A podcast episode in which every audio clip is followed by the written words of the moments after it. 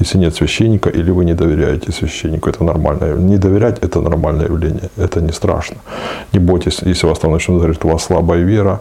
И слава Богу, что слабая вера. Вот. Апостол Фома был тоже неверующий. И ничего, в лике святых.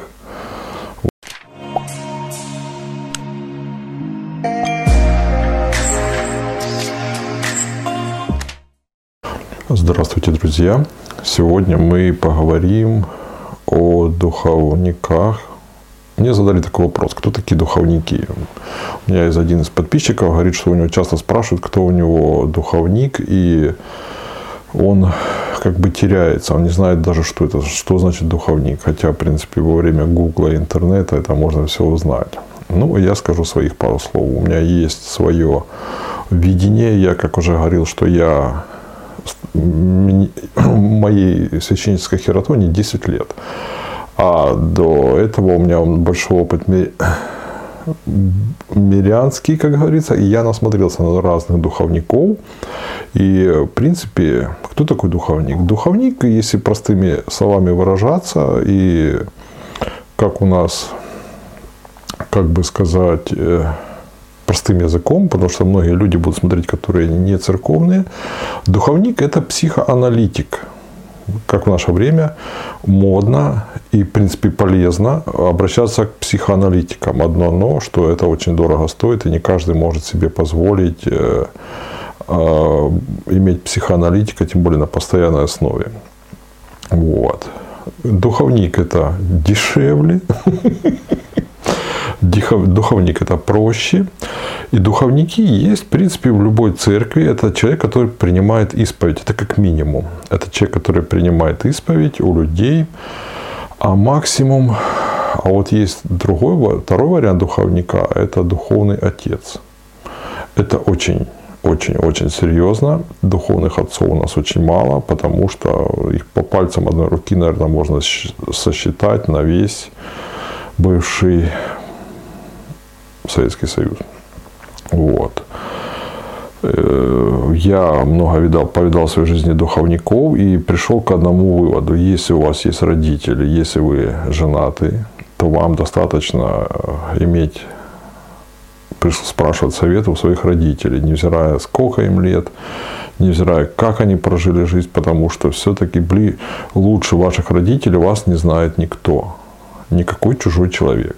Без разницы, какого он сана, особенно если еще монах, то женатым людям нужно как бы аккуратнее с монахами, потому что монахи не знают, что такое семья, не знают, что такое дети.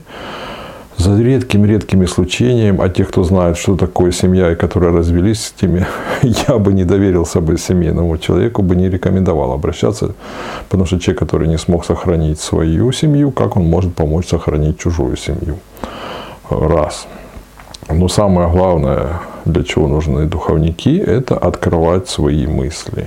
Многие верующие меня поймут, а люди неверующие как бы не очень поверят, но все-таки помимо Бога в этом мире есть сатана, который очень часто нам подсеивает мысли под видом как бы наших.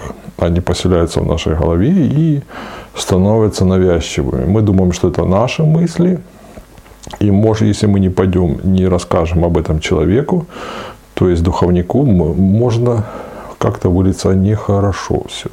Открывая свои мысли духовнику, мы как бы выходим из-под власти сатаны.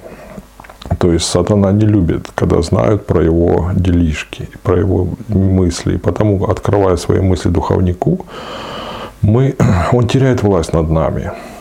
И мы становимся свободными.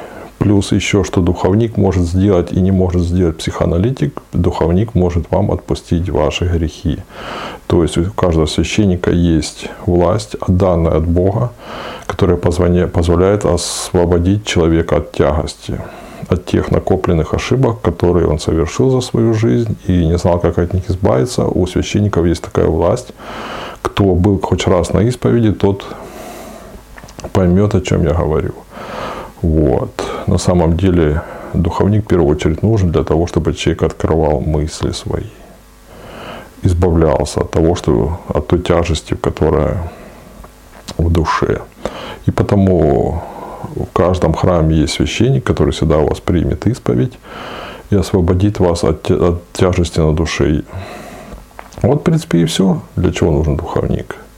А духовный отец это очень серьезно, и я бы рекомендовал быть очень аккуратным в этом вопросе. В этом вопросе доверять больше себе, доверять своим близким, потому что зачастую мы себя не видим. Хоть мы и думаем, что мы знаем себя, на самом деле не зря в говорят, со стороны виднее.